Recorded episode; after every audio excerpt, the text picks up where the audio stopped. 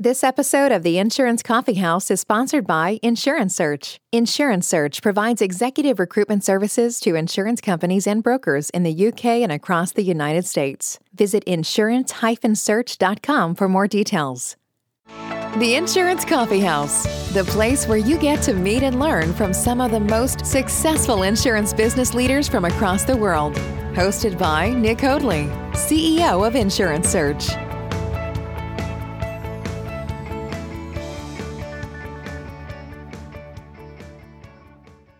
Welcome to the Insurance Coffee House Global InsurTech series. I'm Nick Hoadley, and each week you can join me as I interview leading InsurTech executives from around the world. We will be learning about the different InsurTech technologies and finding out how they can be a benefit to both insurance brokers and carriers when it comes to delivering for your customers. We'll also be learning about the different career opportunities available to insurance leaders within the InsurTech space and what benefits that can give to your career.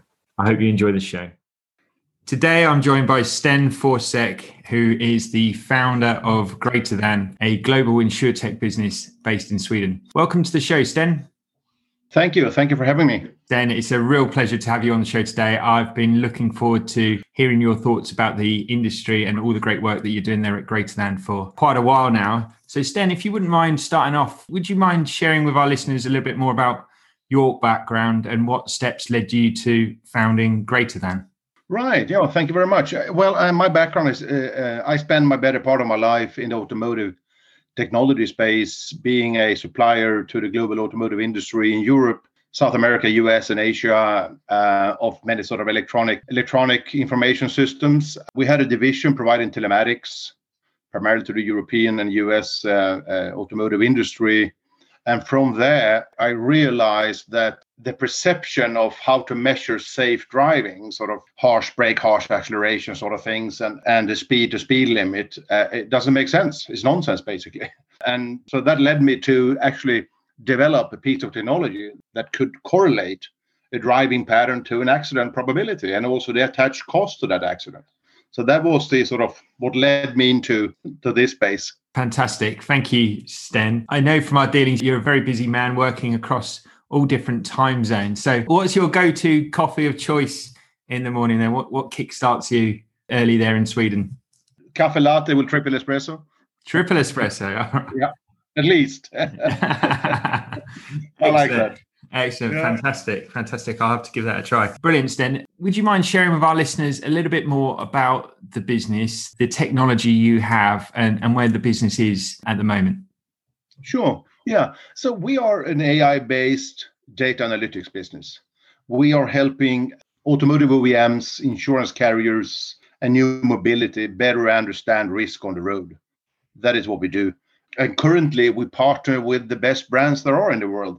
On the automotive side, we partner with Toyota in Japan, which we're very proud of. I think we're one of the few, or if there is any other European provider to Toyota directly in Japan, I, I doubt that. So I'm very proud of that. On the insurance side, we do partner with MSIG, as Mitsui Sumitomo in, Japan and, APAC. We do partner with, Zurich in Europe, and we do partner with Ageas in the US. So uh, very fine brands. And, and on the new mobility side, we do partner with Carro which is a new distribution platform in APAC, very, very high profile. We do Car Club, high profile car sharing business, and also FIA with a mm. smart driving challenge. That's where we stand currently and, and looking to expand further. Fantastic. And what does the AI technology do? What does it enable either for the car drivers themselves or for the insurance carriers? What does that allow them to do? Primarily, we do sell to carriers and, and automotives. Uh, what it does, it predicts the future accident probability per individual. We actually price risk per second. So that's what, what, what AI does. Simple as that. And on that model, it pricing risk almost in real time, like you say, pricing risk per second. What, what, what are the benefits there then for the carriers? Yeah, the, the, the key benefits, first of all, is in individualized. Yeah. So you can leave the pool thinking, going for an individual. Secondly, is unbiased. We don't need your your track record in terms of your your, or your incomes or, or where you live, uh, demography, geography, anything. It's accurate and inexpensive. It's very, very inexpensive way of, of pricing risk. But the, the, the big take here is a time advantage. We provide a time advantage over any other risk model with 12 to 18 months. Yep. You understand risk up front rather than have, have to wait to see how, how, it, how it turns out. So that are the, big, the key big benefits. I see. And for the individual, so for instance, someone someone like myself, if if if uh, if I have a car here in the UK, I might be rated based on the fact that that I host a insurance podcast series, I have a, a recruitment business, all these sort of general factors, rather than my actual driving and what how I actually drive my vehicle. Is that is that the difference with what your technology is able to provide? Yes, yes, very much so. Uh, we do one factor, and uh, you can say risk, motor insurance risk, eighty percent is driver related. So we do deal with eighty percent of it, and till date, the AI has discovered seven billion different ways of driving a car, wow. and each each of those different patterns, different ways of driving a car, has a cost of risk attached to it. Mm. And we have trained, the AI has trained with real accidents. So it's like it's like DNA, and you, you use DNA today to predict sort of severe diseases. Yeah. We are using this kind of DNA to, to, to predict sort of accident probabilities.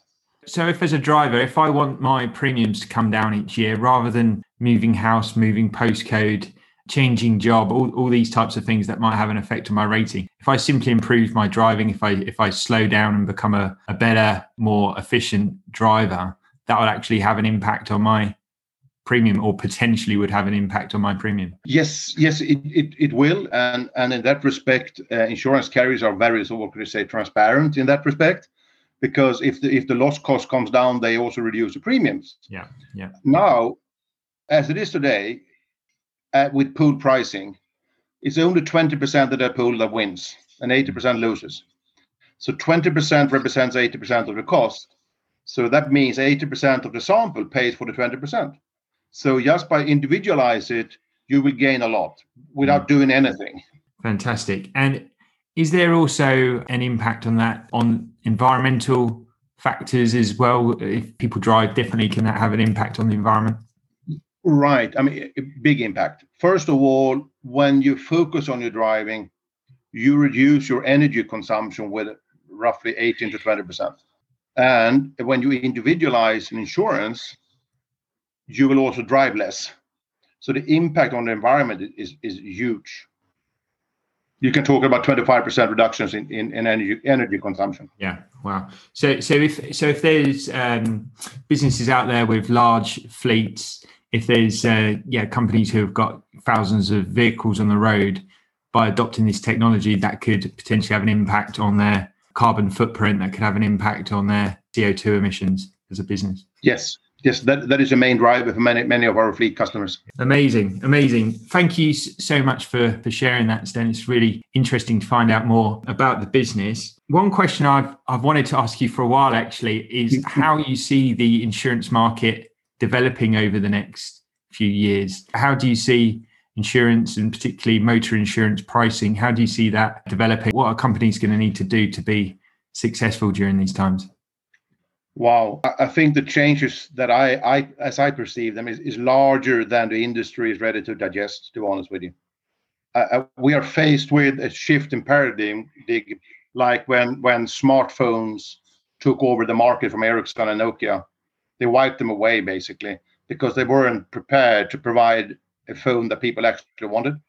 And we are facing with the same shift here. I'm very, very convinced about that. And that shift is driven by three factors, three mega factors. One is the pandemic. The pandemic has uncovered how stupid it is to pay upfront for your insurance, no matter how you use it. People may left the car on the curbside didn't drive a kilometer, but you still have to pay a thousand pounds for insurance. Yeah, that has uncovered. It, it has really uncovered how stupid that is. Uh, that is one factor, and, and that goes for both businesses and and private consumers. True. Yeah. Then the climate. We can't hide away from the climate anymore. We we see this flooding in Germany, the heat wave here in Sweden. I mean, we had 30, 35 degrees for weeks after weeks after weeks. So we can't hide away anymore. And also a third factor uh, which is very little spoken about, is the road fatalities. Pre pre COVID nineteen, three and a half thousand people died on the roads every day. That is more than, than died in, in, in the pandemic or AIDS or Ebola for that matter. Mm. That needs to be addressed. And as insurance is structured today, it is matter of fact the business model is counterproductive to climate and to road fatalities because you have a pooled pricing. Pooled pricing always drives poor behavior. Everybody in that pool becomes a little bit worse.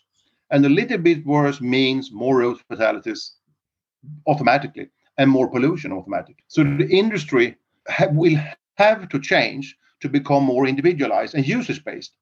Yes, mm-hmm. I drive my car 150 kilometers. I pay for that 150 kilometers and how I use it. If I if I if I decide to put myself and my family and others on the risk, I pay more. And and other other way around. So these factors will drive and this will happen much faster than, than the industry can digest today. Sten, such an interesting answer and um, certainly a seismic shift on the horizon. You mentioned there the insurance industry is not quite ready for it. What what do you think the insurance industry should be doing now in order to to prepare themselves for that change in potential buyer behavior my true and honest answer is i think my true and honest answer is that is a matter for the shareholders, not for the for the for the for the operational management of, of any business. They should hang on to the to the current business model and suck out as much cash you can out of it. New business model will, will form and take over the market going forward. Some of those new business models will be created by current carriers. Mm. Some of them will not be. Mm. So I think that the same. You can look at the phone market, look at at a Kodak in, in the in the in the film market, etc., etc. I mean, hard to change so it's hard to disrupt yourself. I mean, there are very few examples of when when you disrupt disrupt yourself. So I think I, that's sorry, my that's my maybe poor advice, but that's sort of my view anyway. and I'm sure companies like Greater Than are, are going to be right at the forefront of this change. Sten, it leads us very nicely on to the espresso round. I, I know you like three shots of uh, espresso in your coffee in the morning. yeah, good, good, good. Are you ready for one more now? yep, good. Shoot. The Espresso Round. Sten, at Greater Than, what percentage of your employees are from an insurance background compared to a non insurance background? 95% non. And what's the reasoning behind that? Clearly, you are changing the way that insurance is, is priced, the way insurance is mm-hmm. bought. Is, is that a big factor, having people from outside of the industry contributing new ideas and new way of thinking? Yes, but that said, uh, we are now looking for talents within the insurance space because for mainly for three three values that we see they can bring into us insights into the how the industry really thinks, mm. how the industry really value its business, creep under this, get under the skin of, of the industry. That is one very big value talents will bring to us, and also network, of course, within yeah. the industry and credibility, of course, uh, from within the industry. So those three factors um, is what we can see they will bring to our business. So they can bring a lot of value to add to product and the services that yes, you provide. Yes, indeed.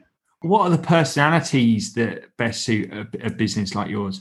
You need to be brave to work for us because you're very exposed, you're very visible, you can't hide anywhere, and you are driving a change, which you, you need to be brave to do that, of course, mm.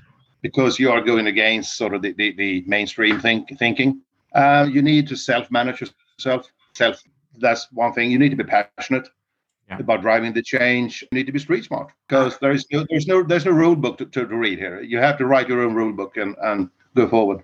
Absolutely. And if there are people like that out there, either from within the insurance market or, or outside of the insurance industry, you know, considering opportunities with yourself, what, what opportunities can you provide to high performing talent in the inside and outside of the industry? Uh, first of all, we provide for those talents to be a big part of a big change. You will actually, in, in the aftermath of things, you will actually be, have been part of a very big sh- shift in paradigm. We are talking going from steam to electric- electricity here. Yeah. And you will be part of that change. And then you will be part of, of, of a gang. We are having fun when working. We work very hard, but we are having fun and we do this globally. We are all over the world. So that's sort of what the second element. Uh, the th- third element, financial reward. Fantastic, fantastic. So it, it sounds like that it's a business that you could be right at the forefront of changing the insurance market you can also have a lot of fun along the way. There's a lot of hard work, but there's an awful lot of success, which is celebrated and shared together. When you are recruiting, and particularly recruiting from the insurance industries, are there any experiences or skills that you see lacking, or anything that you think actually that wouldn't be a great fit for us? I, I think what I meet quite often within the insurance segment is lack of sense of urgency, lack of sort of hiding away a bit, sort of hiding away from what needs to be changed, I think, duck and cover basically, and lack of putting the customer in the center. Sort of the customer is something evil necessary, mm. rather than our view is the customer is in the center for us. Yeah. Those two elements are, are we are we're cautious about that to see yeah. that we do not get those kind of people on board. Do you think that something can be changed? So if someone's maybe joined a very large corporate company and over the years it's it's just taken a long time for decisions to be made and processes to be implemented. Do you do you think people can change out of that and adapt to working at a, a fast-paced business like yours? I think so. Yes, I, I, think many people, or I think I know many people, are frustrated within the insurance space. They see all sort of the opportunities uh, there is out there with technology, such as our own technology, and they are stuck in an old business model. And people see that, and they're frustrated. Why don't we change? And and, and again, those people out there at the moment who might be insurance executives at uh, large insurance companies or they might be leaders from within the industry if they are considering as many are at the moment certainly with the, the pandemic there is definitely a new way of working. People are considering more and more those technology opportunities. What do you think those people should be doing to prepare themselves to make a successful switch to a fast-paced business like yours? Well prepare for working in warp speed. Yeah. That's, that's one thing good old slow days are over. Be very agile. And also, you need to take a holistic view on the business. And, and that comes not with it sort of, if you're large, working for a large organization, you work in silos. Mm. You're working for an Instech like ours, you work with everything. Mm. So you need to be holistic in that respect. And also uh, prepare for that your actions count and, and you become very visible. So if you don't like to be visible, don't work for an Instech. Yeah, when you're working at InsurTech, you're flying the flag for the business, you're flying the flag for your product in a very different light that you might be representing an insurance company. Yeah, yes, indeed. It's, yeah. it's a complete different ballgame. Absolutely. One which would be a great challenge, I'm sure, and a very exciting prospect for a lot. And for others, certainly wouldn't be the right opportunity for them. Sten, we're almost at the end of our time together in the insurance coffee. Yeah, coffee shop been great. Uh, yeah, coffee's coffee's finished. Just before we check out and get the bill, do you have one piece of closing advice for our listeners today, and how would they go about reaching you after the show? Good. Uh, thank you for that. Yes, I would say closing advice. I know many people are, are considering leaving sort of insurance and go for something something else. If you do jump, if you dare to jump, jump by heart. If you do jump by heart and and, and take it take the jump into a new space, you will be rewarded both by heart and by dollars, primarily by heart. You will have so much fun being part of, of, of this kind of organization. Right. Reach us through our web webpage, www.greaterthan.eu.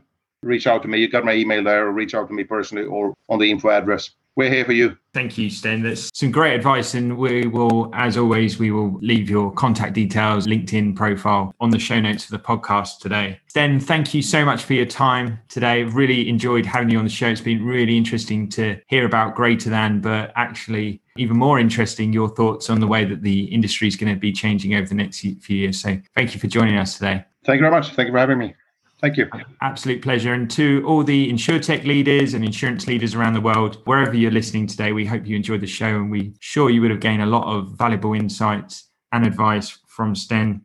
If you do enjoy the show, as ever, please do remember to leave us a review on iTunes and make sure that you subscribe and download the show to receive each of our episodes into your app each week. Till next time, I've been Nick Hoadley. This has been the Insurance Coffee House Global InsurTech series. Take care. You've been listening to the Insurance Coffee House with Nick Hoadley.